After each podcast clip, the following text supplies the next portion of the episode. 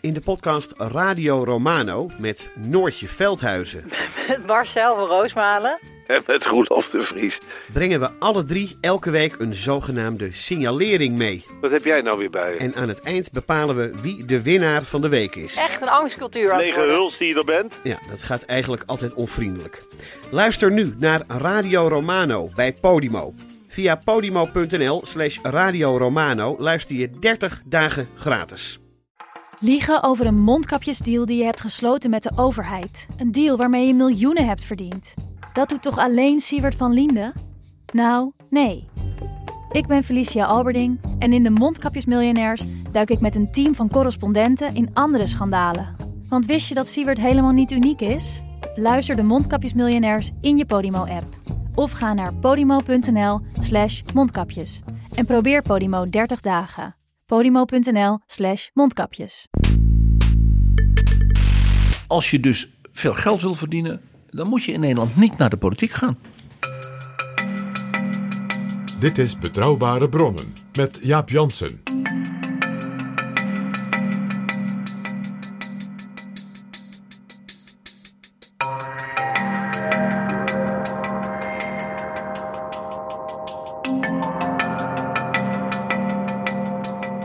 Hallo, welkom in Betrouwbare Bronnen, aflevering 73. En welkom ook PG. Dag Jaap, Het was een roerige week. zeg dat. We zagen een staatssecretaris vertrekken, Menno Snel. Ja, Ehm, er is nog meer gedoe. Er was natuurlijk ook een groot debat met Ank Bijleveld. Het kabinet moest een meerderheid zien te vinden voor de stikstofmaatregelen in de Eerste Kamer, wat op het nippertje gelukt is. En zo zijn we het kerstreces ingegaan. ja het is eh, spannender uiteindelijk geworden, ook die laatste periode, zeg maar sinds Prinsjesdag, dan iedereen eigenlijk had gedacht. Want eigenlijk was het beeld een beetje, nou dat kabinet heeft eh, ja, de zaak goed op orde, er komen een heleboel akkoorden. eh, Ja, dit was het, lukt, het lukt ook goed in de Eerste Kamer. Dit was het beeld rond het zomerreces. Al die akkoorden waren gesloten. Eh, na terugkomst kon eh, Prinsjesdag worden voorbereid. Het ging nog steeds eh, goed. Zeker vergelijken met omringende landen met de Nederlandse economie. Air France, aan de Air lucht. France KLM was een onverwacht groot succes. Eh, nou, zo waren er een paar van dat soort dingen. Zelfs ook belangwekkende voortgang in het onderzoek naar MH17. Wat natuurlijk een heel zwaar ding is voor de premier. Ja. In, zijn, in zijn bestaan als minister-president. En het gras op het Malieveld had uitbundig kunnen groeien. Ja, daar, daar hadden schaapjes kunnen, kunnen grazen en weiden. Ja. En toen ging het mis. En, toen ging er ineens van alles mis. En nu zijn we eind december 2019. Ja. En eh, ja, staatssecretaris Menno Snel eh, vertrok. En eh, een beetje ondeugend gezegd, weer iemand met wachtgeld. Ja, maar dat nemen we hem denk ik niet kwalijk. Eh, nee, eh, sterker Want daar nog, is het wachtgeld ook voor bedoeld, hè, voor deze casus. precies. Het wachtgeld, deze, de, de wijze waarop we dat in Nederland hebben georganiseerd, betekent dus dat een politicus nooit hoeft te vrezen dat als hij zegt, ik heb iets niet goed gedaan, of ik kom in een situatie, ik neem mijn verantwoordelijkheid, of ik heb een zodanig principieel verschil van mening met mijn collega's, dat ik opstap, dat je dan niet armlastig wordt. En dat betekent dus dat je in vrijheid je plicht kunt doen. En daarmee, dat is misschien gek als ik het zeg, is dit een enorme ondersteuning en versterking van het democratisch bestel. Ja, ja want je, je weet het nooit in de politiek. Je politieke leven is nooit zeker. Het staat nooit vast dat je volgende week ook nog minister, staatssecretaris of Kamerlid bent. Er is geen bestaan zo ongewis als die van de politicus. Dat is zo. Ik moest overigens toen snel opstapte heel even denken aan een seminar dat ik, nou, ik denk een jaar geleden ongeveer, voorzat met Menno Snel. Daar sprak ook SER-voorzitter Mariette Hamer. In haar speech maakte ze een klein, ja, als aardigheidje bedoelde opmerking, maar dat bleef een beetje hangen toen. Want ze zei, snel is goed, goed is beter. En eigenlijk is dat een beetje het motto van waarom het dus misging. Bijna voorspellende uitspraak toen van Mariette Hamer. Eng, eng profetisch bijna. Achteraf zeg je dat. Oef, snel is goed, goed is beter. Ja, en ik denk achteraf dat Snel de juiste man op de verkeerde plaats was. En daar bedoel ik dit mee. Snel is een hele goede eh, beleidsmaker. Hij kan doordenken waarom bijvoorbeeld een nieuwe belastingwet heel anders in elkaar moet zitten dan eh, de oude wet. maar hij is geen goede uitvoerder in die zin. eh, Hij kon blijkbaar toch ook die Belastingdienst eh, als uitvoerder van al het oude beleid niet in de greep krijgen. En in het verleden, zeg maar jaren 70, rond die tijd, had je wel eens op ministeries eh, meerdere staatssecretarissen. En hier zou je bijvoorbeeld heel goed twee staatssecretarissen van Financiën kunnen hebben gehad. Eentje die een compleet nieuw belastingstelsel zou ontwerpen. Dat had Menno snel kunnen zijn. En eentje die de bestaande regels goed en op een faire en voor de burgers eh, redelijke manier en voor iedereen begrijpelijke manier eh, laat uitvoeren.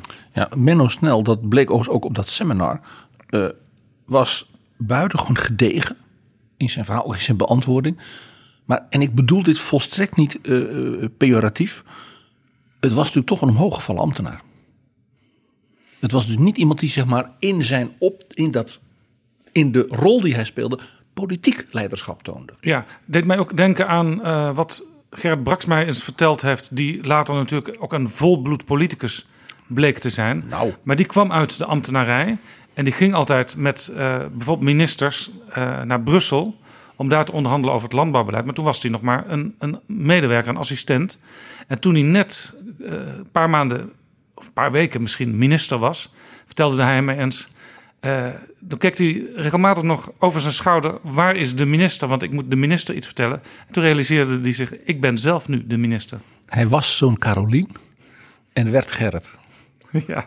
Ja, ik heb, ik heb hele bijzondere ook persoonlijke herinneringen aan Gerrit Braks. Eh, Dus, dus, dus ik vind het leuk dat je hem ook noemt. En het had dus, het had- misschien had men ook snel zich daartoe wel kunnen ontwikkelen, maar niet in deze omstandigheden met deze belastingdienst en deze affaire. Daarbij kwam, ik sprak een week of wat geleden een, eh, een topper zeg maar, aan de binnenkant van dat ministerie. eh, over een aantal dingen. En toen kwam dit ook aan de orde natuurlijk. Je kon het er niet, niet over hebben. Ook naar aanleiding natuurlijk van onze eh, betrouwbare bronnen van recent. eh, Die ook bijna profetisch was. Met Pieter Klein en Jan Klein Nijenhuis, die heel veel in deze affaire naar boven hebben gehaald als Ja. toponderzoeksjournalisten. En die topambtenaar van Financiën zei toen tegen mij: Het probleem wat hier ligt is een systemisch probleem. En alleen als je het systemisch aanpakt, kun je ooit, ooit tot oplossingen komen. Dus je moet als het ware in het systeem zelf aan, aanpassingen en zelfs hervormingen en misschien wel zelfs dingen gewoon afschaffen. En die zei: Ja, Menno ziet dit zo niet. Ik lees letterlijk voor wat hij. Die ziet allemaal dossiers waarin al door een nieuw deurtje open gaat en daar blijkt dan ellende achter te steken.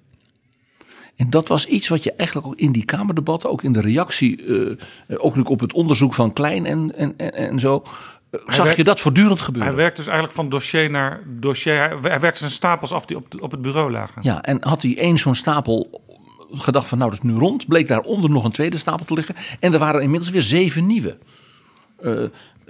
En zo werd de staatssecretaris, zoals hij zelf ook zei, zelf onderdeel van het probleem.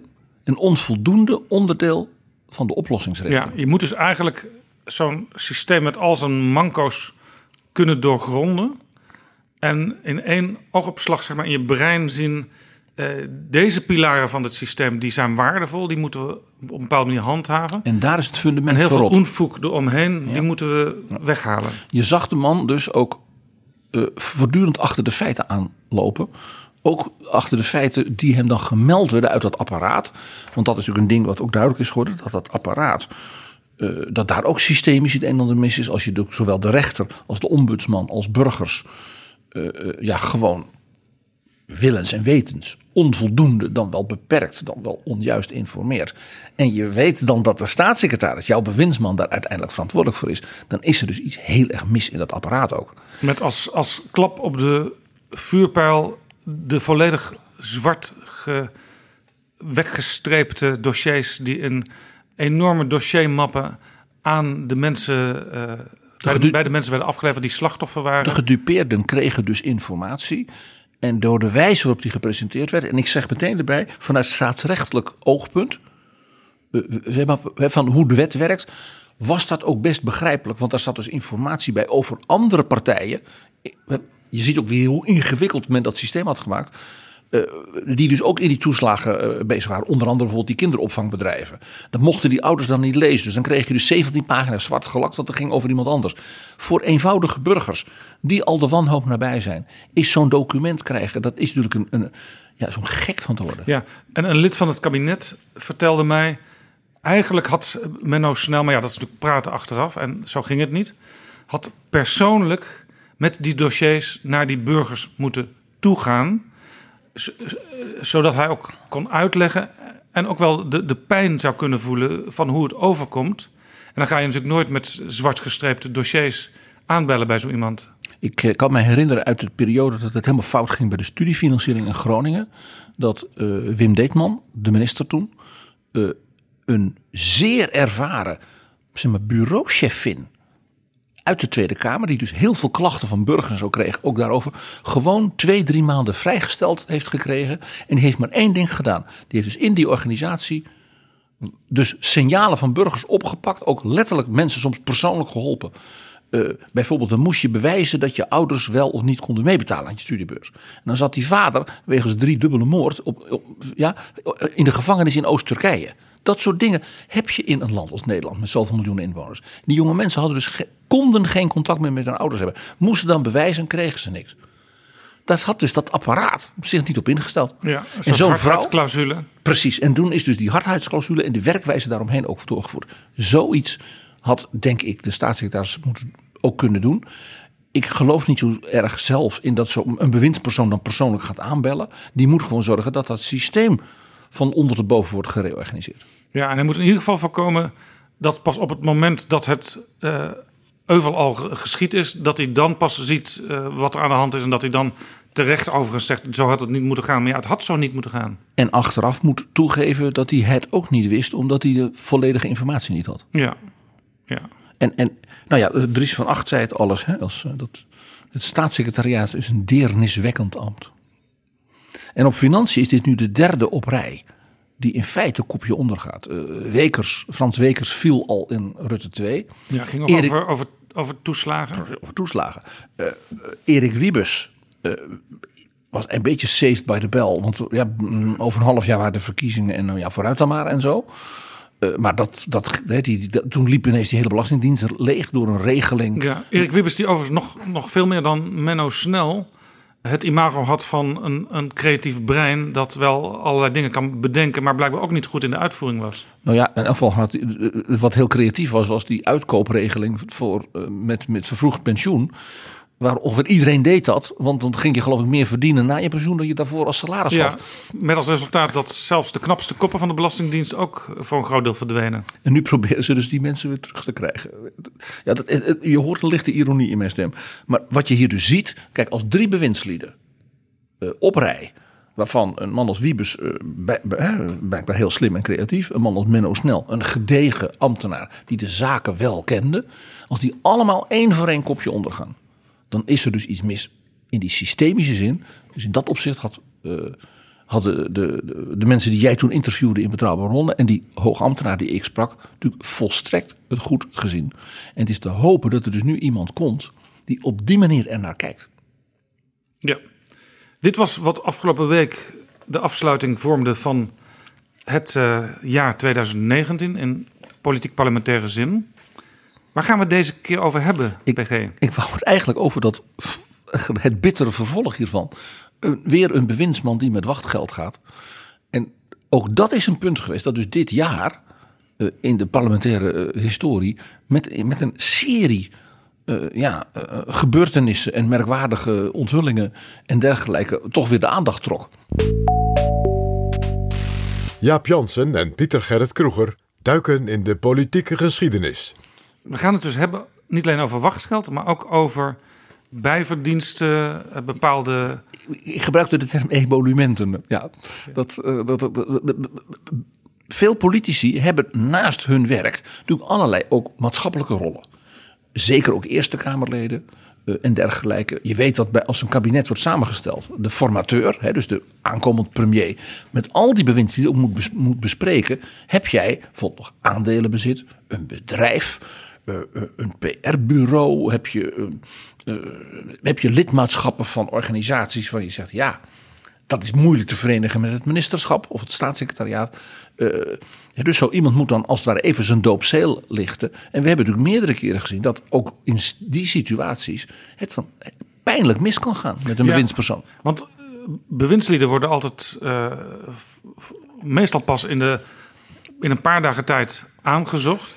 Uh, als, het, als ze verstandig zijn, hebben partijleiders natuurlijk in het jaar voor verkiezingen al contact met allerlei mensen. Maar ja, je weet toch nooit precies of iemand echt toehapt op het laatste moment. En dan moet je misschien nog een alternatieve kandidaat aanzoeken. Of je, hebt, je krijgt een post in de, de, de, de onderhandelingen toebedeeld. Waarvan je dacht, oh, ik wist eigenlijk niet dat wij die minister of staatssecretaris zouden gaan krijgen. Ik heb niet zo gauw iemand. En dat men dan als daar zegt, hebben we niet iemand. En als ik denk dat dat met Menno snel gebeurd is. Ja, en als iemand uit, bijvoorbeeld uit het grote bedrijfsleven komt, of als iemand veel uh, vormen van uh, vermogensbezit heeft, dan kan het best ingewikkeld zijn om dat in een paar dagen tijd allemaal uh, goed op orde te krijgen. Het een van de meest merkwaardige dingen van het Nederlandse politieke bestel is dat wij hele lange kabinetsformaties hebben over heel veel details en cijferwerk en het Centraal Planbureau en de Algemene Rekenkamer. Daar zul je mij zelden nog nooit iets onaardigs over horen zeggen. Ik heb het maar liever gedegen. Maar dan komen de poppetjes, hè, zoals dat heet. En dan moet het in een vloekende zucht. Kijk nou hoe goed ze dat in Europa doen. Met de Europese Commissie.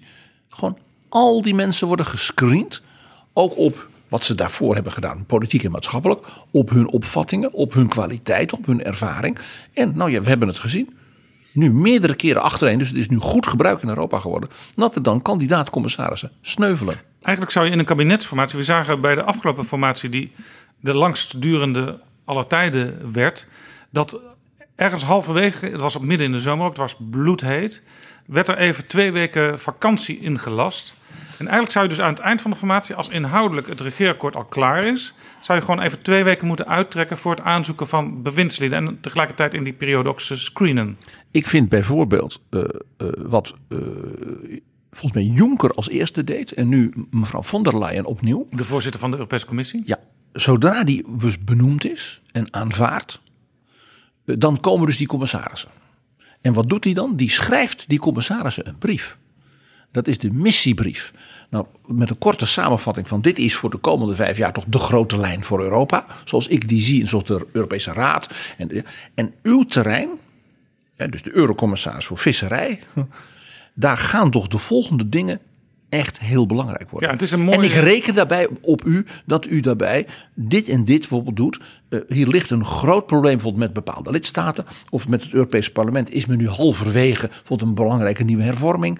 U moet daar de leiding bij nemen. Dus die missiebrieven die zijn heel inhoudelijk en zijn eigenlijk een soort mini-regeerakkoord voor dat desbetreffende terrein en is dus altijd nooit een optelsommetje van dossiers. Het is overzichtelijk, het is een brief van een kantje of vijf. Ja. En daar kun je later ook zo'n eurocommissaris op afrekenen van heeft u de afgelopen vijf jaar inderdaad langs deze lijnen uw beleid vormgegeven. En de, de, de, de voorzitter, de president, schrijft dus ook bij dit onderwerp reken ik erop dat u met die en die collega in de commissie, onder toezicht van bijvoorbeeld mevrouw Versteger als vicepresident, of met uh, Timmermans of met mijzelf als president, dat u dat gezamenlijk en meer coherent aanpakt. En dan kun je dus ook aan de hand van die mission letter uh, extra bekijken waar gevoelige domeinen zijn. Bijvoorbeeld die raken aan het verleden van zo'n nieuwe commissaris.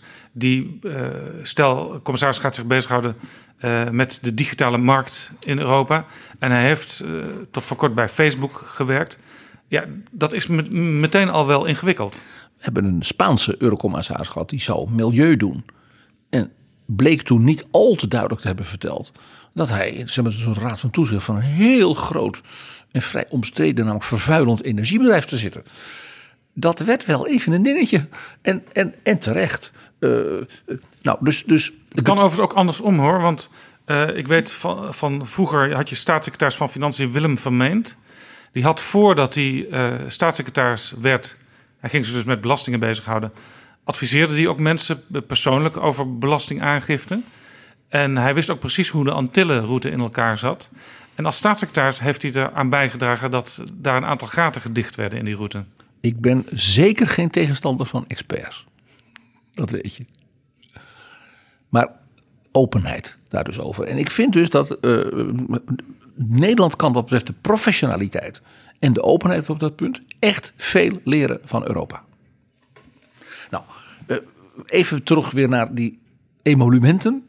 Dus wachtgelden, inkomsten, neveninkomsten en wat al niet.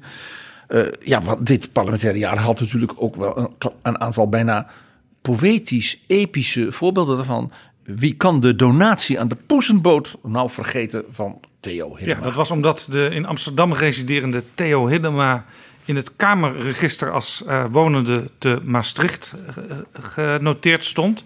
Wat meteen echt vele duizenden euro's extra aan, aan kosten op aan, aan, aan extra, hoe noem je het? Ja, kosten voor de Kamer en inkomsten, en inkomsten, ja. inkomsten voor hem. Ja. ja, en dat had hij dan uh, zogenaamd niet allemaal uh, op gelet en zo. Dus is het geld, want hij kon het ook weer niet terugstorten, aan de Poezenboot gedoneerd. In Amsterdam, niet in Maastricht. Maastricht. Dus Maastricht heeft eigenlijk dubbel last van. Exact. En kijk, een, een briljant jurist als Hiddema, die, ja, die, die kan dat soort regels ook niet lezen. Dat is begrijpelijk. Misschien is er in Maastricht ook al een poezenboot, maar dat wist Theo dan weer niet, omdat hij daar niet, niet zo vaak komt. Dat is het misschien. Nou, de vraag is dus hierachter, uh, bij alle ironie, waarom gaat dit nou zo vaak mis? Want dat is toch wel zo. En zo onnodig mis. Want dat is wat mij ook vaak fascineert. Ik denk van, hoe kan dit? Uh, mag uh, even Klaas Dijkhoff die zegt: ja, ik kijk niet op mijn loonstrookje. Daar gaat het natuurlijk helemaal niet om. Nou, waarom gaat dat mis? Ik heb daar uh, twee, ja, zeg maar, verklaringspatronen voor. De eerste is: de politici in Nederland zijn MKB'ers. Kleine, allemaal, kleine middenstanders eigenlijk. Kleine midden. Het is allemaal pieterpeuterig. Ze hebben nauwelijks personeel weinig professionele staf. Maar ze moeten voortdurend hun eigen toko draaiende houden met heel veel moeite, alle ballen in de lucht. Ze zijn een soort ZZP'ers uh, van de macht. Uh, en het is bijna letterlijk zijn het middenstanders, want in een, als je een eigen winkeltje hebt met, met bijvoorbeeld partner en de kinderen die komen naar school ook nog meehelpen, dan zit je soms de administratie te doen in een kamertje achter en dan word je even naar de winkel geroepen, want het is zo druk plotseling. En dan die hele administratie ben je een paar uur later alweer vergeten. Of je hebt een neef die zegt: Ik doe dat wel. Dat, dit, ja, die handige neef. Letterlijk gebeurt dit ook, dat weet jij ook in de Nederlandse politiek. Dat iemand nog een, een, een slimme uh, assistent heeft, een neef. Een, en dat, is, dat kan gewoon niet meer. Uh, heel bijvoorbeeld Kamerleden die bijvoorbeeld heel veel onderzoekswerk doen. De naam valt vaker natuurlijk en terecht Pieter Omtzigt. Ja. Die zou toch een soort CEO moeten hebben voor zijn eigen bureau. Dat al die projecten die hij doet, ook in Europa, met, met Azerbeidzjan en de corruptie in, ja, en wat hij allemaal doet met, uh, in, in, in, in, Rusland met de mensenrechten, in Turkije. Wat doet hij allemaal niet? Ja? Dat hij gewoon een soort CEO heeft die voor hem dat opvangt. Ja, want hij is bijna, lijkt hij soms op een minister qua agenda. Het is een eenmansfractie. Uh, ik heb, hebben ook ervaring bij betrouwbare bronnen dat, dat we af en toe een minister te gast hebben. Maar ook Pieter Omtzigt is te gast geweest. En nou, zo'n afspraak moet voortdurend worden uitgesteld. Want dan is bij wijze van spreken dinsdagochtend de afspraak. Maar dan moet plotseling een, een buitenlandse gast worden verwelkomd. Of er is plotseling een Kamerdebat. En uh, bij Pieter Omtzigt is dat net zo, want hij is met, met meerdere dingen tegelijk bezig.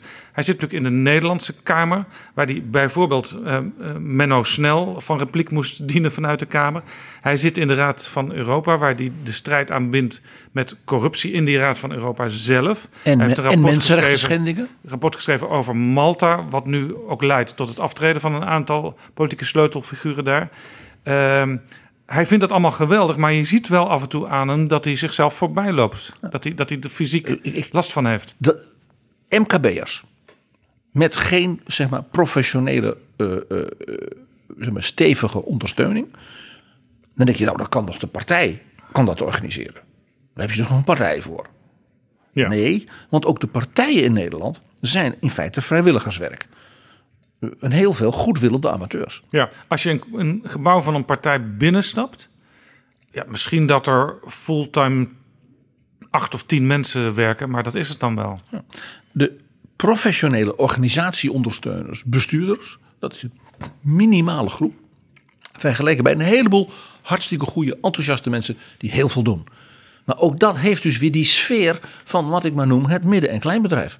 Dat geldt dus ook voor de Kamerfracties. Dus echt de sfeer van, ook aan het eind van het jaar, zo zo. We hebben het dit jaar weer gered, maar het was op het nippertje. En even, laten we maar hopen dat uh, volgend jaar de opbrengst ongeveer vergelijkbaar is. Liever beter, want dan hebben we een beetje rek in ons bedrijf. Ja. Daarbij is nog een tweede punt. Dat is iets echt een groot verschil natuurlijk met zeg maar 20, 30 jaar geleden. Uh, de Kamerfracties hebben natuurlijk ook een, een bestaffing. Die is gebaseerd op de omvang van die fracties. Het maakt wel uit of je een fractie bent onder leiding van Ruud Lubbers met, ja, uh, met 50 man of iets dergelijks. Of je bent met 15. Ja. Dus de Kamerfracties zijn allemaal klein. Vergeleken met eh, de tijd van Joop den Uil, uh, uh, Ed Nijpels, Ruud Lubbers. Ja. Um, en die zijn dus ook allemaal veel kwetsbaarder geworden voor wat ik maar noem een gebrek aan professionaliteit. Ja, en als er veel mensen rondlopen in die bestaffing, dan, zijn dat, dan kan dat omdat dat hele jonge mensen zijn van begin twintig vaak. Die ook nog zeg maar, het als een eerste stapje in hun carrière zien. En vaak heel een groot, goed, stevig brein blijken te hebben. En dus ver kunnen komen. We hebben het er al eerder in betrouwbare bronnen over gehad, over de assistenten. Maar veel geheugen uh, uh, en dergelijke ontbreekt vaak. En ten tweede, wat ik dus noem, die, gewoon die bijna logistiek professionele ondersteuning. Dat je Kamerleden bijvoorbeeld dat gedoe met je emolumenten. En de, dat je dat ze uit handen neemt. Of dat er gewoon een paar mensen zijn die doen dat voor Kamerleden. Nee, dat, nee, dat is mijn eigen ding. Dat moet ook. Ja. Dat, moet ook hè, dat is dan privé, want dat is je eigen inkomsten. En dan wordt dat, dat verhoogt dus wat ik noem dat uh, ZZP-gedrag. Ja, ja. En je wilt er dan ook vaak maar beter niet over praten. Tot op een gegeven moment een krant of een radioprogramma of een tv-programma met een onthulling komt. Ja. En, en dan dat, is het huis meestal te klein. En ja, dan uh, gaat midden in de nacht in het kiphok het licht aan. Een uitdrukking van Hans Wiegel. Uh, er is een tweede belangrijke reden waarom ik zeg: waarom gaat dit zo vaak mis? Dat is een bijna een, een, een politiek-cultureel fenomeen. Dat is de neiging om het functioneren in hoge functies, en daar hebben we het hier over, of nou Kamerlid, staatssecretaris, minister, ook hoge ambtenaren en dergelijke, te meten aan normen van de markteconomie. Dus een marktconform denken. Een CEO verdient dat, dus dan moet eigenlijk een minister dat ook hebben. Of ik heb daar recht op, dus extra vergoedingen, want als ik in een bedrijf zou zitten, zou ik dat ook vergoed krijgen. Ja, of een Kamerlid dat zegt. Ik had een bepaald bestedingspatroon, daar was ik aan gewend geraakt als wethouder in Groningen.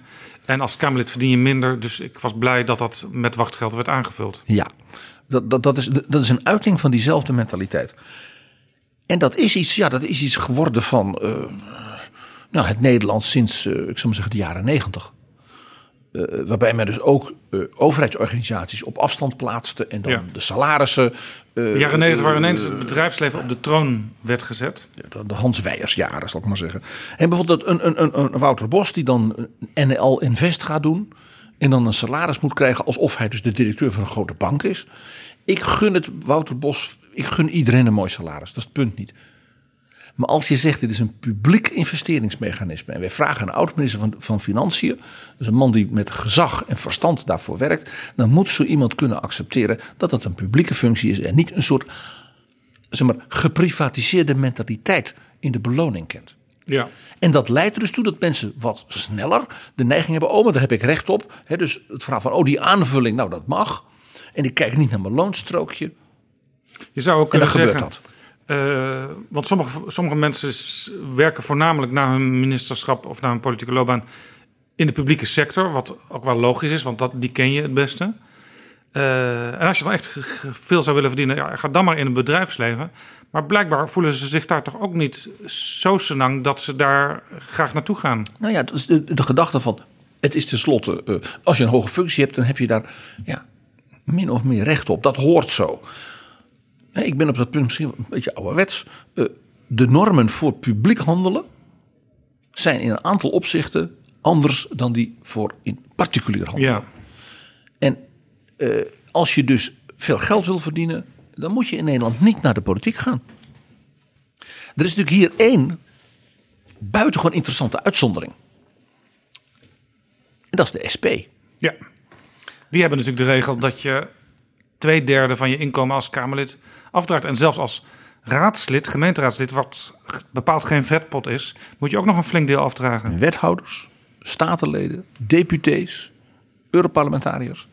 De rijkste partij van Nederland is de SP dan ook. Want wat daar gebeurt is dus interessant. Dat geld, hè, dat dus ook bedoeld is om een politicus zeg maar, voldoende onafhankelijkheid te geven, wordt daardoor de partij gecentraliseerd afgeroomd en weer herverdeeld onder de klussen voor die mensen.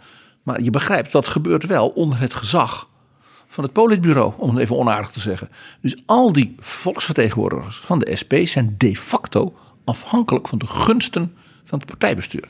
En dat is in natuurlijk precies niet wat bedoeld was. Ja, dus je zou zelfs kunnen zeggen dat het in strijd is met de gedachte van de grondwet. Want volgens de grondwet ben je niet in dienst van een partij, maar ben je in dienst van de kiezer. En krijg je daarom dus ook die vergoeding. Uit de algemene middelen. Inclusief dus wat ik noem die emolumenten. En, en de neiging om daar dus mee om te gaan alsof het een soort particulier bezit is waar je nog even iets extra kunt krijgen, wordt natuurlijk eigenlijk ook hierdoor bevorderd. Dat is vast niet de bedoeling van de SP. Ook niet de bedoeling van de mensen, de situatie waar we het eerder over hadden. Maar op dit punt moeten we in Nederland een beetje kritisch naar onszelf kijken. Als ik nou kijk naar wanneer dit soort dingen voorkomen. We hebben natuurlijk de, van de poezenboot tot en met wat al niet. Uh, ik zie vier, ja hoe zal ik het zeggen, typen gedoe in de geschiedenis. Waar je denkt van, oh, dat is zo'n situatie. Denk je, oh, dat is herkenbaar, dat past bij dat type gedoe. En misschien is het wel aardig om met wat historische voorbeelden en de actualiteit die vier eens even langs te lopen. Ja. Uh, de eerste is niet goed opgelet. Slordig. Oh, dat had ik een beetje slordig. Zoals Dijkhoff, je, je verwees al naar uh, toen het ging om zijn reiskostenvergoeding. Zei, ik kijk nooit naar mijn loonstrookje. Ja, dat is toch een beetje een rare uitspraak voor iemand die het volk wil vertegenwoordigen. Eh, ja, en er was ook nog zoiets van, hij was staatssecretaris en minister geweest, heel kort, ja, als invaller. En dat werd dan als het ware een soort aanvullende uitkering, want hij was nu maar fractievoorzitter. Uh. Ja, Iemand die voor, hetzelfde, voor dezelfde vraag kwam te staan was Lilian Ploemen van de Partij van de Arbeid, minister geweest, nu Kamerlid. Had ook die aanvulling kunnen krijgen, daar had ze gewoon wettelijk recht op. Maar zij zegt: Ik heb al een baan, dus waarom zou ik daar aanspraak op maken? Ik uh, heb zelf een keer in de jaren tachtig een gesprek gevoerd met uh, de chef van de voorlichtingsdienst van het Witte Huis. Die was in de zeventig, was een vriend van Ron en Nancy Reagan. Kwam uit was een immigrant uit Libanon. Was multi, multi, multimiljonair geworden in de Hollywoodwereld. En die liet zich een salaris betalen van 1 dollar. Want hij was ambtenaar. Maar die zei, ik doe het voor de president. Ik doe het voor het land dat zo goed voor mij geweest is. Dus dat salaris, dat hoef ik verder niet te hebben. Dus die kreeg, want hij moest natuurlijk betaald worden als ambtenaar. 1 dollar per jaar. Ik weet er nog een die ook een hoge functie kreeg. In dit geval bij de Verenigde Naties. Liet zich ook met 1 dollar uitbetalen. Zijn naam Ruud Lubbers als voorzitter van de vluchtelingen. Ja, de UNHCR. Ja, ja. Dus het kan wel. Uh, wat je ook wel ziet, in dit voorbeeld dus van, van, van, uh, uh, van Dijkhoff en ook nog een aantal anderen, is dat dus doordat de verschillende bestuurslagen verschillende functies kennen, je als het ware aanvullende uitkeringen krijgt op basis van die vorige bestuurslaag. Misschien toch een onderwerp om daar eens kritisch naar te kijken. Ja, en het, wat ook komisch is overigens, is dat het ministerschap en het premierschap daar nog net een treedje boven. Uh, worden in die kolom het beste betaald, in die politieke kolom. En ook wethouders van grote steden. Terwijl grondwettelijk is natuurlijk uiteindelijk uh, de volksvertegenwoordiging, de Kamer, de baas. Dat is ook een rare verhouding eigenlijk. Ja, dat is ook weer dat idee dat een minister toch een soort CEO is. Hè, die dan het meeste moet verdienen. Wat je hier nou bijvoorbeeld zag met de poezenboot. Hè? dat is natuurlijk een aspect van we willen in Nederland regionale spreiding. Een Kamerlid moet dicht bij het volk zijn. Het moet een man of een vrouw dicht bij ons vandaan. Ja. Ik redeneer daar misschien wat, wat, wat, wat, wat nuchter in. Dit is het, het Nederland van de 19e eeuw. dat, het, dat het heel lang duurde voordat je met de postkoets, de trekschuit en misschien al een stoomlocomotief ja, met de trein in je kiesdistrict kwam.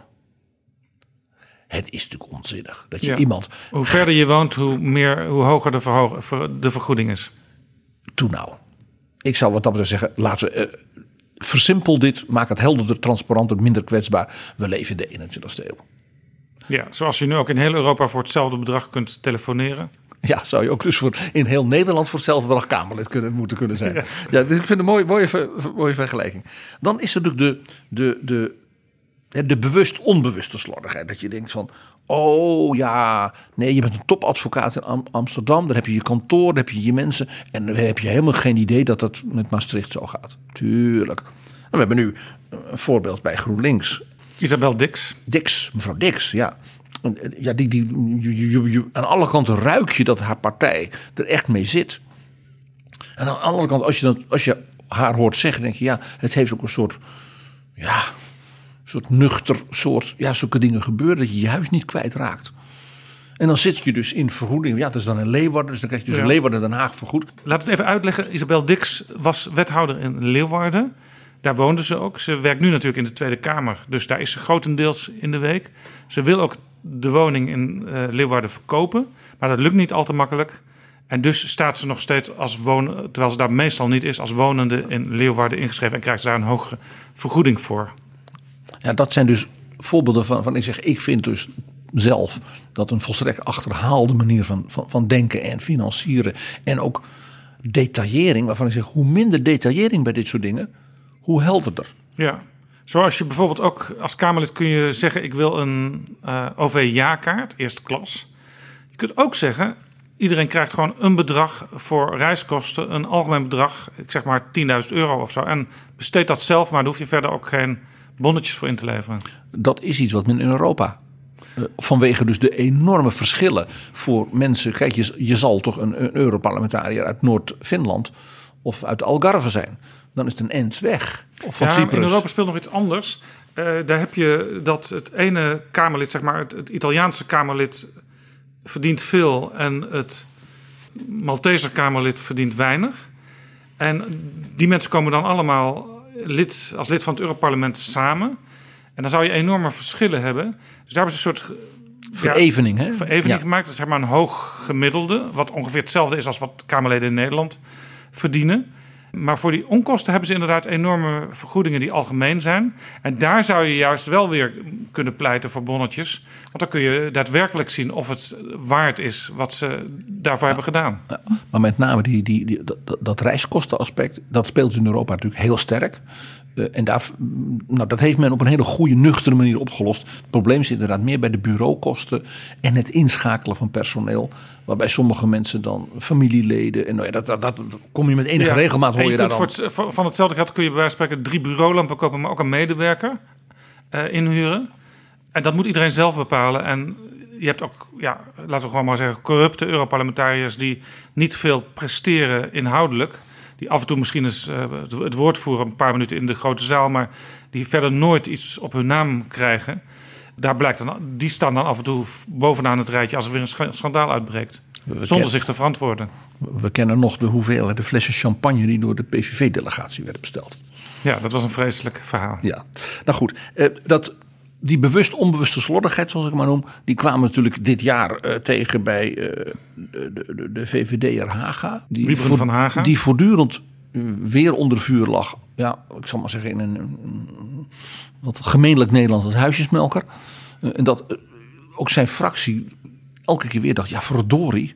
En dan was er weer zoiets. Ja, en ze konden eigenlijk niet makkelijk hem de wacht aanzeggen, want hij was het eh, 76ste Kamerlid, dus nodig voor de meerderheid van de coalitie. Dat soort dingen spelen dan ook. Maar ook was men blijkbaar gewoon niet goed. Kom ik op dat eerdere punt, onvoldoende professioneel ondersteund. Met hem tot afspraak gekomen over als jij dat soort eigendom hebt, dat soort bezit hebt, dat is een bedrijf. In de vastgoedwereld. Als jij dan Kamerlid wordt, dan moet je een regeling maken dat je dat zo apart zet. Ja, je moet dus eigenlijk een, gewoon een, een, aantal A4'tjes hebben. Die, dat hoeft eigenlijk tussen eh, regels voor een minister en een Kamerlid niet eens zoveel te verschillen. Die je meteen op tafel kan leggen zodra iemand eh, een functie gaat aanvaarden. En waarbij je altijd dus ruimte moet hou- houden voor een wat eigen mm, situatie. Bijvoorbeeld in dit geval zo'n zo'n vastgoed. Dat is toch weer iets anders dan dat iemand zeg maar, de eigenaar is van een boerderij. Eh, eh, of iets dergelijks. Maar dat je weet dat er dus zeg maar, een aantal eh, zeggen maar, kaders zijn die je kunt invullen. Waarbij dan altijd nog zegt, nou dit is een wat bijzondere situatie. Dat je daar even goed ondersteunt, juridisch goed ondersteunt, specifieke afspraken over maakt. Ja, tegenwoordig is het natuurlijk ook zo dat zelfs zonder dat je echt uh, ondernemer bent geweest, ben je al wel vaak ingeschreven bij de Kamer van Koophandel. Omdat je bijvoorbeeld in het bestuur van een vereniging van eigenaren zit van een huis. Ook dat soort dingen. Uh, het, het, toch altijd wat pijnlijke voorbeeld van uh, staatssecretaris Roel Innetveld. die dus bekritiseerd werd omdat hij voor een aantal van zijn zeg maar, adviesklussen als bestuurskundige hoogleraar dat is een secretaresse van de Erasmus Universiteit op het, op het, uh, het, weet het, het, uh, briefpapier. het briefpapier van de Erasmus Universiteit dan dingen stuurde. Ja, snel gedaan en ja. goed geregeld, dacht je. Ja. En dat, dat leidde dus binnen een week tot de val van deze voortreffelijke man. Dat is wat ik dus noem bewust onbewuste slordigheid. Ja, hij was staatssecretaris, hij moest aftreden vanwege ja. Wat wij dan hier noemen slordigheid. En bij zijn benoeming was natuurlijk, had niemand daar natuurlijk een seconde bij nee, stilgestaan. Want het was een briljante man, dus iedereen was blij dat hij die klus op zich nam. Zeker, en er moest ook een hoop gebeuren op de plek waar hij zat. Nou, dit was een beetje dat eerste dat ik zeg, wat ik maar noem de bewust-onbewuste slordigheid. Het tweede, zeg maar, ja, verschijningsvorm van dat gedoe is wat ik maar noem de nevenfunctie. Uh, waar het natuurlijk, we zullen het er ongetwijfeld over hebben uh, bij uitstek gaat ook om uh, senatoren, leden van de Eerste Kamer, waarvan het senatorschap al een nevenfunctie is. Want dat is in principe maar één dag per week. Dat is zelfs een nevenfunctie. Ja. Maar wij, kijken, wij, zien, wij kennen ze natuurlijk vanuit politieke bril alleen maar als senator. Ja. En al die andere dingen, die zien wij dan journalistiek gesproken als nevenfunctie. Maar het is, het is een nevenfunctie. Ja. Hun hoofdfunctie is iets anders ook maatschappelijk en voor de partijen, en overigens ook vind ik persoonlijk voor de democratie, is het juist een bewust punt dat je zegt wij gaan in die Eerste Kamerfractie proberen wat mensen bij elkaar te brengen op bijvoorbeeld belangrijke terreinen van politiek bestuur, financiën, wetgeving, die er gewoon echt veel verstand van hebben. Juist ook om met een aanvullende blik op de van dag tot dag politici in, uit de Tweede Kamer nog een, een extra oordeel te kunnen vellen over bijvoorbeeld een wetsontwerp. En dat vanuit de praktijk, maar vooral ook vanuit de top van de praktijk. Ja, en dus ook met een algemeen bestuurlijke blik naar dingen kijken. Want het heeft niet eens zo hoeft zoveel te maken te hebben met dat jij bijvoorbeeld in de verzekeringswereld uh, werkzaam bent, maar gewoon hoe je vanuit zo'n organisatie naar bepaalde ontwikkelingen kijkt. Ja, dat klopt. Uh, een man, Jan Anthony Bruin, nu voorzitter van de Eerste Kamer, is anesthesioloog aan het Leids Universitair Medisch Centrum. Doet dus belangwekkend wetenschappelijk onderzoek. Heeft ook heel veel heel ingewikkelde, heel ik zou maar zeggen, enge operaties. Uh, waarbij mensen uh, nou ja, op leven en dood en zo. Maar zit dus ook in een heel grote en complexe medische en wetenschappelijke organisatie. Waar dus en patiëntenzorg speelt.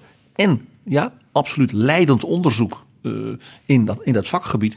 En daar hebben ze ook nog een science park omheen. Waar ook het MBO in zit. En allerlei ZZP'ers en start-ups. Nieuwste ontwikkelingen in de medische technologie.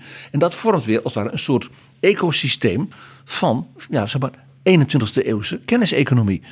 Dat betekent dat zo iemand met vanuit heel verschillende ervaringen en rollen in zo'n Eerste Kamer buitengewoon op allerlei terreinen hele goede inhoudelijke inbreng kan, kan hebben. Dit is gewoon maar één voorbeeld ja, dus ook om even te vaststellen, PG. In principe is er niks mis met uh, een divers samengestelde Eerste Kamer die vanuit allerlei maatschappelijke hoeken eh, wordt gevoed. Ik zou persoonlijk uh, nog wat meer, bijvoorbeeld oud bewindslieden, in de Eerste Kamer willen.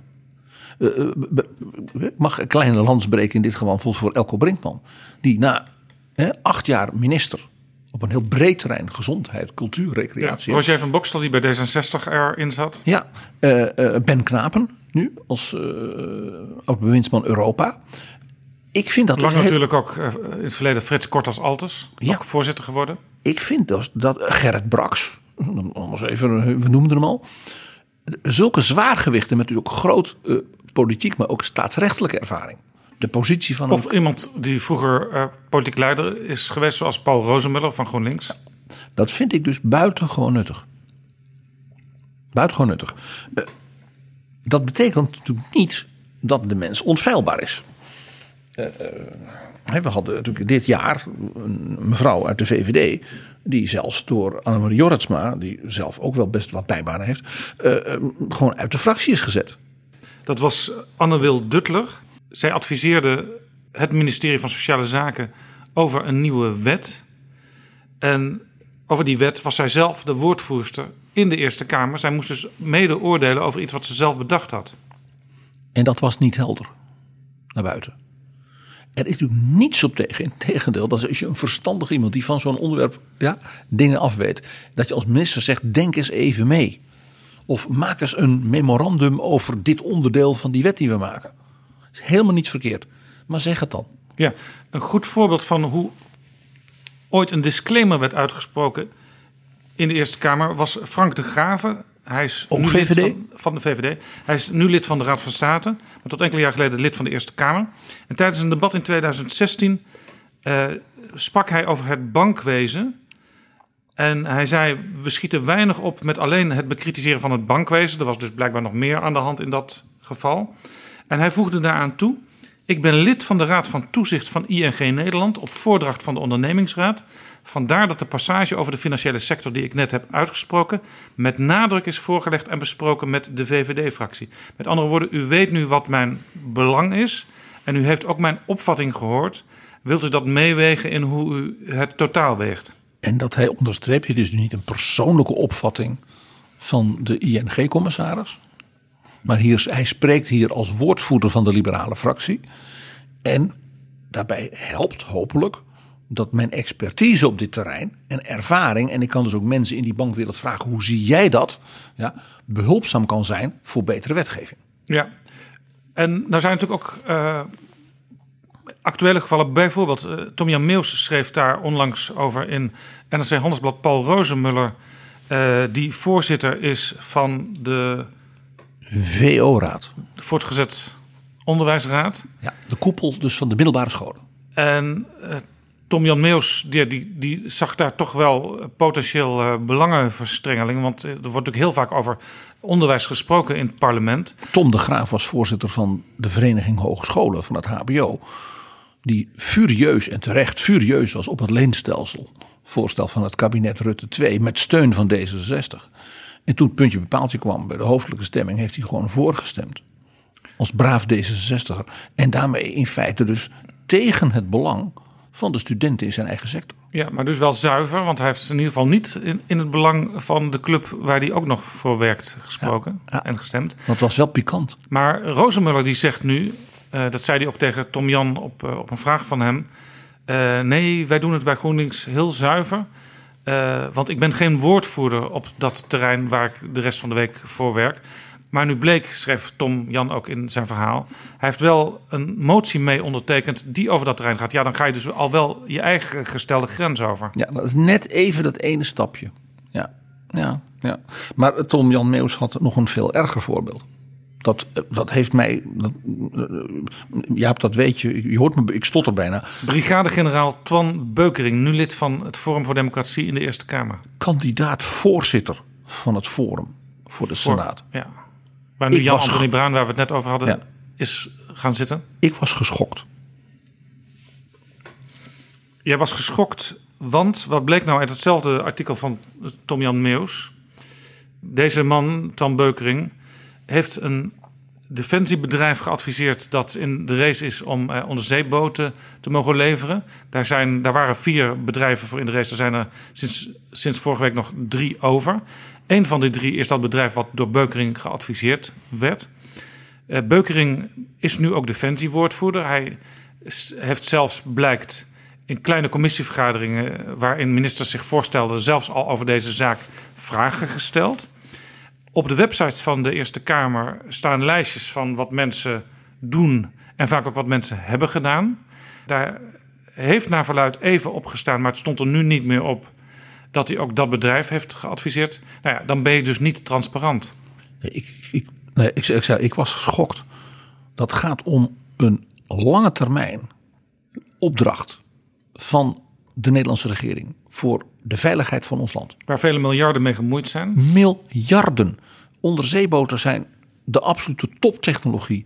En natuurlijk dat in het kader van de NATO en de samenwerking met andere landen die niet zo rijk zijn als Nederland, dat Nederland dus dit soort dingen doet. We zijn er ook heel erg goed in. We hebben hele goede mensen op dat terrein. En dat je daar als parlementariër dus vermomt dat je daar gewoon belangenbehartiger van bent. En dan ben je dus ook nog generaal geweest. En in die, in die functie was jij een soort contactpersoon tussen de minister en de andere generaals. Ja. Dus dan beschik jij ook nog van nature uit je werk, dus over meer dan voortreffelijke, zeg maar, professionele informatie. Ja. En, Ik vond dit schokkend. ja, en politiek gezien is het ook nog wel weer tragisch dat deze man sinds kort, eh, dus lid is van de Eerste Kamer, voor de partij, die zich altijd verzet tegen eh, de karteldemocratie, waar volgens mensen als Thierry Baudet eh, iedereen bij elkaar op schoot zit en elkaar de bal toespeelt. Nou, een zuiverder voorbeeld als dit is bijna niet te vinden. Nee, Je hoort me op. Ik ga weer stotteren. Ik, ik kan me. Dit, dit kennen we ja, uit, uit bananenrepublieken. Eh, Overigens, het komt in de beste kringen voor. Jij, als ik het woord MSD laat vallen. En dan denk jij ook Sharp meteen. en Dome, dat was een Ja. eh, fabrikant van medicijnen. Die lobbyde natuurlijk ook in Nederland om bepaalde medicijnen erkend te krijgen. Want daar konden ze goed mee verdienen. Nou ja, en vaak is dat ook een maatschappelijk belang, want eh daar kunnen mensen mee geholpen worden. Een lobbyist in hun dienst was de man die tegelijkertijd fractievoorzitter was van de VVD in de Tweede Kamer, Frits Bolkestein. En die had natuurlijk heel veel contact met de ministers uit het kabinet. Uit het kabinet dat door de VVD overeind werd gehouden. Het was Paars. Ja, kok. En hij schreef een brief aan minister Els Borst van Volksgezondheid. Beste Els, het stond letterlijk boven de brief. Beste Els, wil je nog eens kijken naar dat voorstel van die fabrikant? Want dat is toch echt een heel goed medicijn. En heel veel mensen zouden er mee geholpen zijn. Dat was het zogenaamde beste Els briefje. Ja. En dat leidde toen tot een vrij vinnig eh, Kamerdebat. Waarbij Bolkestein aan het eind, als ik me goed herinner, vrij genereus zei van dit had ik dus niet moeten doen. Ja, eigenlijk voert Bolkestein gedurende het debat begon het bij hem te dagen dat het toch eigenlijk wel nuttig zou zijn als de Kamer als collectief eens zou nadenken over hoe je met dat soort kwesties eh, in het algemeen zou kunnen omgaan, ook om te voorkomen dat het weer opnieuw eh, in de publiciteit gaat spelen en dat het dus het aanzien van de politiek schaadt. Ja. Nou ja, dus dit is ook weer zo'n voorbeeld dat je zegt van ja, daar, daar, daar, daar, daar- daar ont- ontstaat zo'n zo'n grensgebied. Eh, en je kunt maar beter hele heldere en vooral niet te ingewikkelde regelingen hebben. Want dan is het ook veel begrijpelijker, ook voor de samenleving, wat wel en vooral ook wat niet kan. Ja. En in ieder geval kun je dan voorkomen dat je van die opmerkingen krijgt als ja, ik wist niet dat dit niet mocht of ik heb niet goed opgelet. Precies.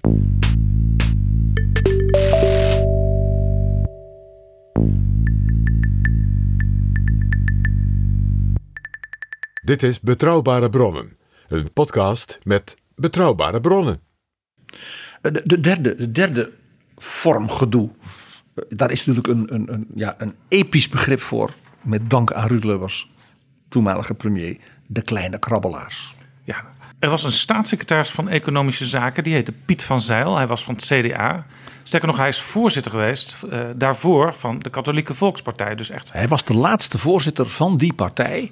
voor de fusie van die partij met de CHU en de ARP tot het CDA. Ja, en voor de jonge luisteraars, KVP was in die tijd, voordat het CDA werd opgericht, een van de grootste partijen van Nederland die eigenlijk altijd wel in de regering zat.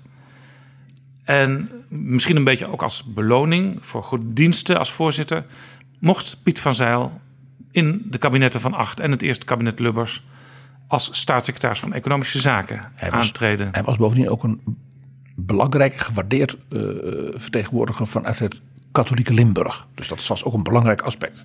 Hij werd staatssecretaris van Economische Zaken. En Economische Zaken, dan ben je natuurlijk voortdurend ook bezig met het bedrijfsleven. En vooral het MKB. Dus er werd al gauw geroepen in de Haagse wandelgang van de macht... voor een opening in stijl, bel Piet van Zeil. Want het was een extraverte, hartelijke man. En een andere bewindspersoon in die tijd van EZ, vaak ook een staatssecretaris, die deed de export. Dat had je in die tijd, een exportstaatssecretaris die dan dus eh, bedrijfsbezoeken in het buitenland deed met delegaties en dergelijke. Een beetje onaardig gezegd is wat de koning nu doet. En uh, Piet van Zijl was meer voor het binnenland en voor het MKB. Ja, en Piet van Zijl die kwam op een bepaald moment in het nieuws. Eigenlijk om twee redenen die, die niet door de beugel konden. De eerste was, hij bleek op een bepaald moment voor 50.000 gulden aan vliegtickets te hebben ontvangen van KLM en de Surinaamse luchtvaartmaatschappij. 50.000 gulden, dat was in die tijd, uh, ja, wat, je zou het nu met 50.000 euro kunnen vergelijken qua waarde. Een van zijn zeg maar, wat nevenfuncties in het politiek bedrijf. Hij had inderdaad hele bijzondere banden, ook vanuit de katholieke wereld, met uh, Latijns-Amerika en vooral ook met Suriname. Ja. Dat was een beetje een van zijn specialismen. Dus hij kende daar iedereen, deed ook hele goede dingen voor die mensen daar. Wat maar de ja, prijs is. Wat de prijs is. Maar je begrijpt dan gebeuren dus. Hè, dit is weer zo'n voorbeeld van nou ja, de kleine krabbelaar. En hij was ook nog uh, voorzitter van een woningbouwvereniging. En die woningbouwvereniging die wilde hem bedanken. En dat gebeurde ook door hem te helpen bij de renovatie van zijn huis. Onder andere werd een uh, wijnkelder getimmerd. Er werd een bankje gemaakt en nog wat andere dingen. En dit uh, specifieke geval verleidde inderdaad de toenmalige premier Ruud Lubbers ertoe om Piet op een bepaald moment uh, weg te zetten als kleine krabbelaar. Eigenlijk met nog een soort van uh, lieflijke kleur ook in die woorden kleine krabbelaar. De Rotterdamse miljonair ondernemer glimlachte om dat je een wijnkeldertje laat boetseren ja, in, de, in de, kruipruimte van je huis in Heerlen. Want daar ging het om. Ach, ach, ach. Ja. En het komische is, ik kwam nog een, een uitspraak van Piet van Zijl tegen uit 1979. Dat was dus eigenlijk nog voordat al die zaken bekend waren. Eh, waarin hij sprak, dat was in het weekblad De Tijd, over ja, de katholieke moraal en hoe hij die zag. Hij zei: We kennen in de katholieke moraaltheologie de penale wet. Die houdt in dat je je geweten niet hoeft te belasten als je een verkeersovertreding begaat. Alleen, zegt de moraaltheologie, indien je wordt gesnapt, moet je de boete zonder meer betalen. Het is, het is klassiek. Mag, mag ik ja, één klein verhaaltje over Piet van Zijl vertellen? Graag. Ik heb een verrukkelijke herinnering aan hem. En dat was echt heel erg stout wat ik had gedaan. Het was in de kabinetsformatie 1981. Hij was toen vicevoorzitter van de CDA-fractie. En was iemand die uh, zeg maar veel toezicht hield vanuit dat bestuur ook op het personeelsbeleid. Ja. Ik zeggen, het was een warme man. Uh, dus uh, als er wat was met iemand die verdriet had en dat soort dingen. En, ik en was... herinnerde, hij herinnerde zich waarschijnlijk ook nog van je partner is ziek, hoe gaat het nu met hem? Absoluut. En uh, ik was dus toen een jong medewerker van die CDA-fractie. En in die formatie uh, dreigde Dries van Achter zich terug te trekken als premier en partijleider. Want hij moest met de Uil en zo. En dat ging helemaal niet. En toen werd het partijbureau overspoeld met bloemstukken, telegrammen, aanhankelijkheidsbetuigingen en dergelijke. Ja, was er overigens een, historisch gezien was het een hele goede oplossing geweest toen als zowel Dries van Acht als Joop den Uyl zich hadden teruggetrokken. En Dries was daartoe bereid. Alleen er kwamen zoveel dankbetuigingen dat het CDA zich steeds harder, dat het CDA steeds harder de hakken in het zand zette. En van onze Dries blijven ze af. Precies. En wat gebeurt er? Er was een collega-journalist van jou, van zeg maar, de regionale bladen. En die was binnen het CDA bepaald niet geliefd. En ja, maar die kranten werd ook wel natuurlijk in die regio gelezen. Dus dat was altijd wat spanningsvolle verhouding. En toen heb ik bij een borrel heb ik dus verteld dat op het partijbureau dus een groot bloemstuk in wit-gele uh, rozen was bezorgd. Dat zijn de kleuren, de pauselijke kleuren. Van de zusters Clarisse in Ubach over Worms. Met daarop, houd moed, wij bidden voor u. En die man heeft dus dat, die dacht, wat een geweldige scoop krijg ik van deze jonge jongen. En die heeft dus de in Ubach over Worms de plaatselijke correspondent door dat hele dorp laten fietsen. om dat klooster van die zusters Clarisse te vinden. Bestond dit?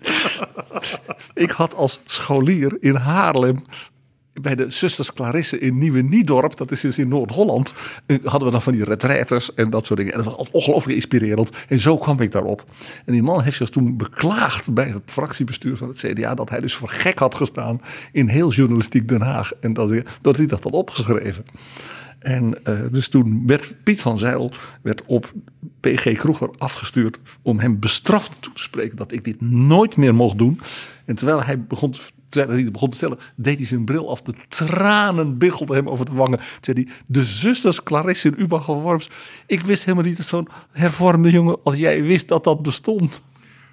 Maar PG, jij leest ook Gerard Reven, dus uh, ook daar kan de inspiratie vandaan komen. Het was natuurlijk volstrekt revistisch, ik geef het onmiddellijk toe. Nooit meer doen, hè, PG? Nooit meer doen. Je begrijpt dus dat ik bij Piet van Zijl, dat, dat, ik heb dus, laat ik zeggen, een, een faible voor de man. We, we, hebben meer van dat soort kleine krabbelaars. Eh, mag ik Art van der Steur nog even... Oh, Art van der Steur. Onze minister van Justitie. Korte tijd. Ja, hele korte tijd. Die, die liet toch, wat was er, zijn tuin onderhouden door de studenten van ja. Minerva. Hij woonde in een kasteel in Warmond. Oh, ja, Niet het hele kasteel, maar een appartement in dat kasteel. En, het klinkt dan toch alsof je kasteel En ik weet van mensen die daarbij waren dat uh, hij hield wel eens uh, van die soirées. En dan werd de hele hal van het kasteel er ook nog bij betrokken. En dan leek het net of dat ook uh, dat hele kasteel van hem was. Maar eigenlijk was het dus maar, waren dus een aantal kamers in als appartement. Een lied van schijn en wezen, zou Gerard er even zeggen. Maar hij was ook natuurlijk uh, oud uh, Minerva-lid. Uh, ik weet niet of hij prezes is geweest, maar in ieder geval lid. Wopke Hoekstra is prezes geweest. Baas bovenbaas. En daar werd, wordt natuurlijk elk jaar ontgroend. En wat had Art nou bedacht? Die studenten die kunnen de tuin van ons kasteel mooi opknappen. Want ja, dat is tegenwoordig niet meer te betalen als je daar professionals voor inhuurt. Dus dat gebeurde. En uh, op een gegeven moment werd dat uh, ontdekt dat hij dat ook uh, later nog wel deed. En toen ontkende hij dat. Toen zei hij: Ik ben ermee opgehouden toen ik docent was op de universiteit. Want ik vond dat geen gepaste onderlinge relatie met de studenten. Toch moest Van Stuur later toegeven dat het ook daarna nog wel doorging. Maar zei hij dat was gewoon gezellig. Precies. De ultieme kleine krabbelaar. He? In het weekend leggen wij wel even een wijnkeldertje bij jou aan. Want je bent toch zo'n aardige man. Dat. Uh, we hebben natuurlijk in de gesprekken met Pieter Omtzigt uh, een tijd geleden, misschien zelfs precies een jaar geleden, over, ja. over hoe het bewind van. De laatste aflevering van het uh, vorige jaar, 2018, dat is betrouwbare bronnen 18. Dat hij toch wel zeer kleurrijke verhalen kon vertellen. Hoe het bewind van de familie Aliyev, die een soort eigenaar zijn van de macht in Azerbeidzjan. Wat ook een enorme oliestaat is uh, aan de Kaspische Zee.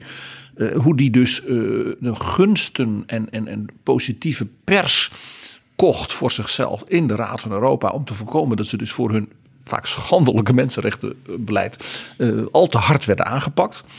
En daar werden dus opdrachten uh, gegeven voor het bureau van zo'n lid. Uh, mensen, hun, hun boek werd dan vertaald in alle mogelijke talen in de Caucasus. En dan kreeg je dus inkomsten door.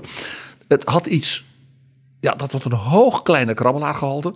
Vooral als je beseft dat dat bewind, uh, dat weten we ook uit de verhalen van de warme band tussen dat bewind en de familie Trump. laat ik zeggen, niet te beroerd is voor het grotere werk. Ja, dat verhaal is toen mooi, mooi verteld. Het komt ook in Nederland voor, want uh, onlangs werd duidelijk dat uh, oud bewindspersoon en oud senator René van der Linden van het CDA, dat die ook kluste voor het bewind in Baku. die organiseerde dan een soort bedrijfsbezoeken, zodat dan het Nederlands bedrijf, vooral het Limburgse bedrijf, zo enorm zou profiteren van de warme band met Baku. En nou, erg veel leverde het niet op. Nee, en er zijn ook mooie plaatjes te vinden via het wereldwijde web. Waarin je uh, René van der Linden ook jaarlijks op audiëntie ziet uh, bij de baas van het land. Een van die grote stoelen met een bloemstuk ertussen. En een onderscheiding krijgen. En het enige wat jaarlijks wisselt is de kleur van het pak van, van beide. Maar verder zijn de ja. foto's precies identiek. En het gaat dus al jaren op die manier. Ja. En dat is toch opmerkelijk. Het bewind in Baku. En het sterker nog, daar, hij zit er al lang niet meer in in de Eerste Kamer, maar nog steeds wordt hij daar ook aangekondigd als uh, former uh, chairman of the Dutch Senate. Ja, en als belangrijk uh, Europees politicus, omdat hij ook een soort erefunctie lang heeft gehouden in de EVP, zeg maar de Christendemocratische koepel. En ja, daar kun je dus een verdienmodel van maken. Ja, en, en in dat soort landen denken ze dan ook dat je bijna dagelijks bij de minister-president van Nederland naar binnen loopt omdat het daar zo gaat. Hè? De Agalarovs met Poetin en, en eh, de, de kinderen Trump. Ja. Nou, dit waren de kleine krabbelaars. De kleine krabbels. Dan is er nog een aparte factor. Dat kwam al even een beetje langs. Dat is wat ik noem belangenverstrengeling. Dat het niet zozeer gaat om een, een, een, weet je wel, een, een, een bedragje hier of een dingetje daar. Of zo'n wijnkeldertje. Maar dat je van ja, de functies die mensen hebben. Die raken zo in elkaar verknoopt. Dat zeg maar, de politieke integriteit echt kwestieus zou kunnen worden. Je hoort het mij voorzichtig formuleren. Ja. En ja, daar zijn natuurlijk wel voorbeelden van. eh, eh, VVD, eh, oud-minister, senator en ja, commissaris van alles. Loek Hermans heeft natuurlijk vaak toch wel vragen opgeroepen. ja, daar was ook een, soort algemeen idee. Die man heeft iets van 30 bijbaantjes, baantjes. Kun je überhaupt zoveel functies wel goed vervullen? en Want daar- er zaten ook toezichthoudersfuncties bij op organisaties waar best wel wat aan de hand was. Nou ja, eh, als je eh, Jet Bussemaker over de rode wil krijgen, dan moet je het woord mea vita laten vallen. Zij was staatssecretaris Volksgezondheid en Loek Hermans was daar de voorzitter van. En dat, die zaak, dat was een soort ziekenfonds eh, voor de Haagse regio. En die ging niet een beetje failliet. En Jet Bussemaker moest de zaak financieel met honderden miljoenen redden. Nou ja, dan hebben we het COA, eh, de, asielzoekers, de coördinatie van de opvang van asielzoekers, ging ook helemaal mis. Dus ja, dat, daar zie je dus van, daar, daar zijn de grenzen van wat kan wel bereikt. Ja, Ik heb zelf eh, heel onlangs ook zeer actueel, want dat betreft de boerenprotesten, de, de situatie gehad dat eh, senator eh, Joop Atsma van het CDA enorm tekeer ging op het partijcongres van het CDA over hoe schandelijk de boeren werden behandeld in een toekomstnota van het CDA waar een zinnetje hem niet beviel. ja er was op die bijeenkomst een soort, soort groepje waar ook eh, Annie Schreier-Pierik, de fameuze Europarlementariër, eh, deel van uitmaakte. Ja, de, de koningin van Salland. En die, die stonden eigenlijk ook een beetje vanuit een hoek te roepen van... het kan toch allemaal niet wat die boeren nu wordt aangedaan? Schande, schande, schande. Eh, binnen het CDA werd daar echt, eh, ja, echt zeer, zeer, eh, ja, ook wel verontrust op gereageerd. Want de heer Atsma is ook voorzitter van de branchevereniging voor, voor, voor ja, zo kalfsvlees. Ja, de brancheorganisatie Vleeskalveren. Ja, jij en ik wisten niet dat ze bestond. Zij waren ook heel blij toen hij weer in de Eerste Kamer herkozen werd. Ja, en nou ja, ge- gelet op de wijze waarop hij daar toch tamelijk on, onbesuist stond te toeteren in die zaal. En dan zeg ik van, de vraag is of je daar blij mee moet zijn. Ja, want het kan uiteindelijk toch ook voor zo'n organisatie schade opleveren als dat eh, wat normaal een beetje onder de pet wordt gehouden, als dat dan zo doorzichtig wordt. Ja. En als dat dus verder gaat dan alleen maar je zorgt dat je expertise deelt. Ja, En dat je verstand van dingen hebt. Daar is niks mis mee. We hadden het al even het voorbeeld van bijvoorbeeld een Jan-Anthony Bruin. Eh, maar ja, je kunt ook doorschieten. Ja. Een, een, een fameus voorbeeld, eh, het is opnieuw uit het CDA, je zou er bijna wat van denken, eh, is natuurlijk Ruud Lubbers in Kuwait. Ja. Ik neem aan dat jij je dat ook nog herinnert. Ja, dat weet ik nog wel, want dat kwam ook, dat kwam ook wel af en toe terug. Dan, dan leek het weer eh, verdwenen te zijn als thema, maar dan lekte er weer iets uit. En, en Lubbers, Lubbers, dat was een van de punten waar hij. Dan, daar was hij wel een beetje gevoelig. Als je hem, als je hem een beetje wilde irriteren, dan moest je dat wat voorzichtig aanstippen. Ja, je had in de jaren tachtig had je eh Fijke Salverde en Lex Runderkamp. Die werkten voor Vrij Nederland en ook voor de VPRO-televisie. Die zagen zichzelf een beetje als een soort Nederlandse Woodward en Bernstein. En die De hadden op, luizen in de pels van Den Haag. hadden op een gegeven moment uitgevogeld dat Ruud Lubbers, premier, met de regering in Kuwait had gesproken over een achterstallige betaling van 50 miljoen gulden over een door Hollandia Close, het bedrijf van de familie Lubbers, gebouwde vliegtuighangar in Kuwait.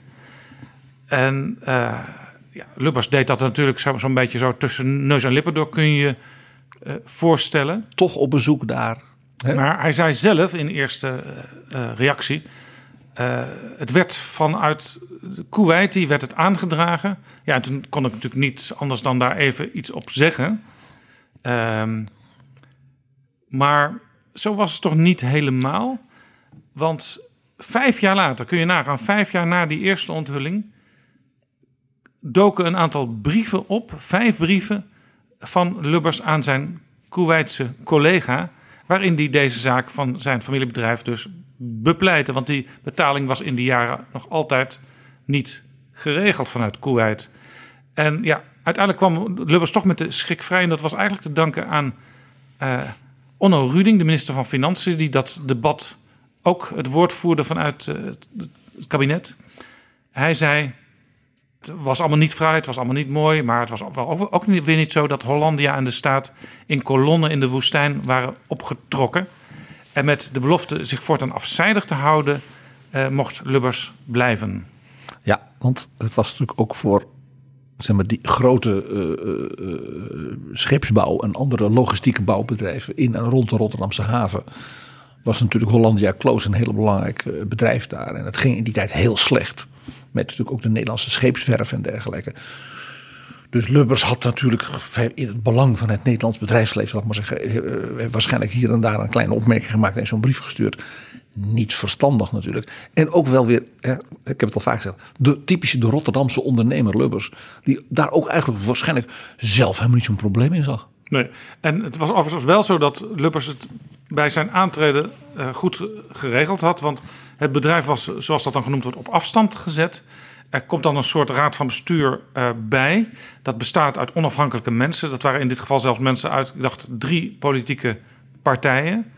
Dus Lubbers kon zich ook niet meer met de dagelijkse gang van zaken bemoeien. Maar ja, hij kon natuurlijk wel een goed woordje doen als hij in gesprek was met zijn collega in Kuwait. Ja, daarbij speelde dat, uh, dat bedrijf, uh, had Lubbers met zijn twee broers. Rob en Ronald geloof ik. R3 heette het. En dat heette daarom R3 Ruud, was Rob. Ja. Ronald. Was Richard. Een, Richard. ja. Nog, uh, daarbij kwam nog, Jaap, dat doordat de vader van Ruud Lubbers eigenlijk heel plotseling stierf. De, toen drie heel jonge zoons, die waren echt twintigers. Ruud, Rob en Richard. Die hebben toen dat met z'n drietjes overgenomen. Om te voorkomen dat die, dat bedrijf ja, nou ja, verkocht zou moeten worden en in, in zou storten.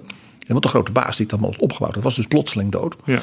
En uh, toen hebben ze de, de 3R-constructie voor het beheer zeg maar, van dat vermogen en die bedrijven ontwikkeld. En die 3R-constructie die ging gewoon door. Maar zeg maar, het deel van Ruud Lubbers werd als het ware apart gezet uh, toen hij uh, minister werd. En daarna fractieleider en uh, minister-president. Een aparte manier van doen. Ja, en vaak zit dan in zo'n zo'n bestuur wat dan dat deel beheert.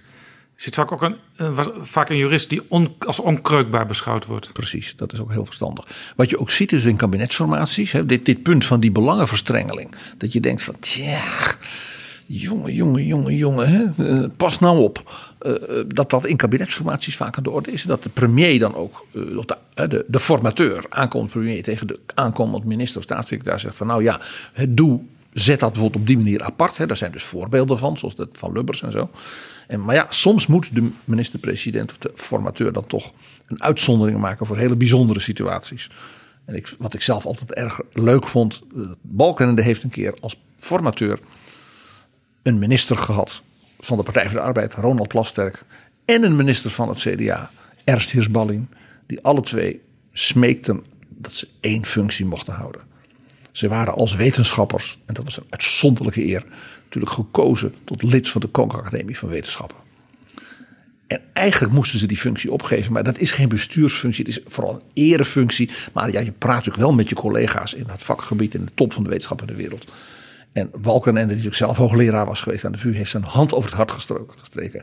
En gezegd dat ze die, die, die functie of die rol als lid van de academie niet hoefden op te geven. En Johan Remkes heeft toen gezegd, en ik moest het voorzitterschap van de Jenever genootschap opgeven. En die vond dat dus niet eerlijk. En die kreeg daar uiteindelijk ook, Johan Remkes, de nu in Den Haag door velen gewaardeerde interim burgemeester, kreeg daar ook uitzonderingspositie voor toen hij daar zo op aandrong. Hij mocht voorzitter blijven van het Genevengenootschap. Dat was dus de, een van de weinige nevenfuncties die een minister gegund werd. Dus Nederland is ook het enige land in de wereld waar de Academie der Wetenschappen op één lijn staat met het Genevengenootschap. Overigens, er gebeurt nu wel wat. Annemarie Jorritsma die zei een jaar of wat geleden, toen er weer wat dingen in de Eerste Kamer aan de orde waren. Ja, als je alles wil regelen, dan kunnen er straks alleen nog maar baby's en mensen die nooit maatschappelijk actief zijn geweest lid van de Senaat worden. Maar inmiddels hebben ze bij de Eerste Kamer een onafhankelijke vertrouwenspersoon aangesteld. Zij heet eh, Carla Verwoerd. En daar kan iedereen eh, naartoe gaan vanuit de Eerste Kamer met vragen over integriteit. En in de Tweede Kamer eh, treedt begin januari Jacqueline Biesheuvel aan. Ook als onafhankelijke vertrouwenspersoon. Ja, dat, uh, Jacqueline Biesheuvel is heel lang griffier geweest van de Tweede Kamer. Dus als er iemand, zeg maar, dus die formele uh, kanten van waar moet je wel op letten en waar moet je voorzichtig zijn en waar kun je met een gerust hart doen, dan is zij dat wel. Dus dat, de, laat ik de persoon Jacqueline Biesheuvel is denk ik een hele goede hiervoor. Ja. Uh, de constructie dat het een soort onbetaalde bijbaan is, is natuurlijk voor een soort zekeringsfiguur voor de integriteit van het parlement wel een beetje dun. En dan zeg Ja. ik het netjes. Ja, dus dat zou je eigenlijk gewoon ook als een normale functie moeten beschouwen voor een aantal dagen in de week. En gewoon direct onder de voorzitter. Daarin dus ook ambtelijk onafhankelijk. Ja. Met een onbetaalde soort functie denk je, ja, wat voor, wat is zeg maar de, ja, de stevigheid van de positie? Ja, en het, het lastige is ook dan, misschien word je wel geholpen als Kamerlid. Dat, dat was een goed advies wat, eh, wat u mij heeft gegeven, mevrouw Biesheuvel, afgelopen jaar. Eh, hier is een, weet ik veel, een boekenbon of een, een fles wijn of zo. Ja, Krijg je dat weer? krijg je dat weer. Ja. Dat is wel interessant. Dat is wel een punt voor Nederland. Ze hebben het geloof ik ook met Pieter Omtzigt al toen over gehad. Dat de Raad van Europa, die als een soort waakhond weer voor de democratie en de rechtsstaat voor heel Europa functioneert, naar het Nederlands parlement juist op dit punt behoorlijk kritisch is. Ja, die raad heeft ook een commissie die eigenlijk toeziet, die daar eh, ook regelmatig onderzoek naar doet op de integriteit in de lidstaten. En Nederland heeft een aantal keren eh, er flink van langs gekregen. Eh, Vooral ook omdat het in Nederland gewoon niet afdoende geregeld is. Ja. En daar zijn de, de Eerste Kamer heeft, die kreeg toen echt heel behoorlijk op zijn vet. En daar is geloof ik die mevrouw Verwoerd ook als soort gevolg van. Van laten we dat nou wel serieus doen. Ja, en ik heb nu niet alle details eh, voorhanden, maar ik begrijp ook dat op dit moment eigenlijk in de Eerste Kamer wat beter geregeld is dan in de Tweede Kamer. Dat is opmerkelijk. Hier zie je hoe Nederland, en dat, ik, ga, ik herhaal het nog een keer, dat heeft dus te maken met die, wat ik maar noem, MKB-cultuur. Het is allemaal niet professioneel genoeg. Terwijl je kunt gewoon een aantal landen aanwijzen waar ze het goed geregeld hebben. Neem dat gewoon over. Nou ja, we zagen al een aantal voorbeelden, nota bene het Europees Parlement. Met dank natuurlijk aan de prachtige, ook door de geallieerden natuurlijk afgezekerde hè, verfassing van de Bondsrepubliek. De positie van Wolfgang Schäuble als eh, president van de Bondsdag is een buitengewoon sterke. Die heeft dus hele grote bevoegdheden, ook op dit punt. Die mag bijvoorbeeld eh, Kamerleden dus zwaar beboeten als ze dus dingen doen die zeggen van, ja, dat kan dus echt niet. Dat speelt dus onder andere in die eh, Raad van Europa kwestie. Ja, daar was een, met Azerbeidzjan. Daar was een mevrouw die ook in het Duitse parlement zit. En die heeft echt hele foute, cor- corrupte dingen gedaan. En die werd daar dus in haar eigen parlement voor gestraft. Ja, dus zowel in de CDU als vervolgens ook door het parlement als geheel. Een van de allerhoogste boetes ooit. Nou, dat. eh, nou ja, eh, het is nodig, want hè, de mens is slecht. eh, en niet alleen maar volmaakt. Hè, alleen Allah is volmaakt, zoals we weten. Eh, dus eh, doe dat maar een beetje stevig en professioneel. En hier geldt natuurlijk het beroemde eh, maxime: vermijd ook de schijn des kwaads. Dankjewel. PG. Mag ik nog één klein voorbeeldje? Met oog op het jaar 2020 wat nu komt, Jaap. Wij vieren, Het is kerstmis, dus je mag nog even... we vieren natuurlijk in 2020 een groot Abraham Kuyperjaar. Want die overleed in 1920, de grote staatsman, premier, de eerste moderne massapoliticus in de Nederlandse geschiedenis. We gaan het uitgebreid over hem hebben. Hij was iemand die, zeg, dat was geen kleine krabbelaar. Als je het doet, doe het dan ook met een zekere grandeur. Hij is een behoorlijk achtervolgd door de zogenaamde lintjesaffaire. Hij bleek eh, allerlei mensen eh, koninklijke onderscheidingen te, te verlenen. Die wel een opmerkelijk warme band hadden met de financiering van zijn kranten. De media die hij ontwikkelde, zijn partij en allerlei andere dingen.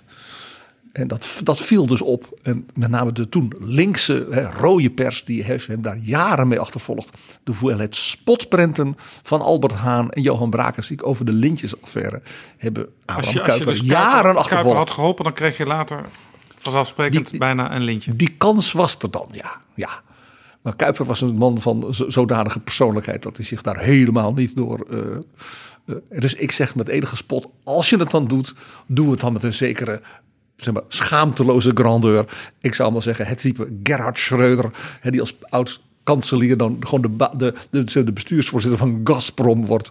Een van de belangrijkste Russische bedrijven, waar Poetin natuurlijk ook heel belangrijk in is. En Poetin viert dan ook speciaal met jou als eregast je 70ste verjaardag. Oh, oh, oh.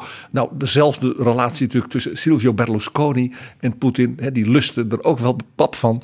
En natuurlijk het ultieme in deze tijd is natuurlijk Ivanka Trump. Met al haar eh, kleding en andere producten die overigens eh, vaak geproduceerd worden in China. Dat blijkt gewoon als je het eti- etiketje bekijkt in een winkel in Washington DC. Ja, en eh, dus heel erg profiteert van de spanningen tussen Amerika en China. Want de Chinezen denken, nou, als we nou die merken van Ivanka nog wat, wat extra protegeren, dan gaat haar vader misschien minder boos tweeten. Ach ja, schaamteloos. Je zegt het met een lach, maar ja, we weten beter, hè, PG. Precies. Dankjewel voor dit mooie, inzichtelijke verhaal.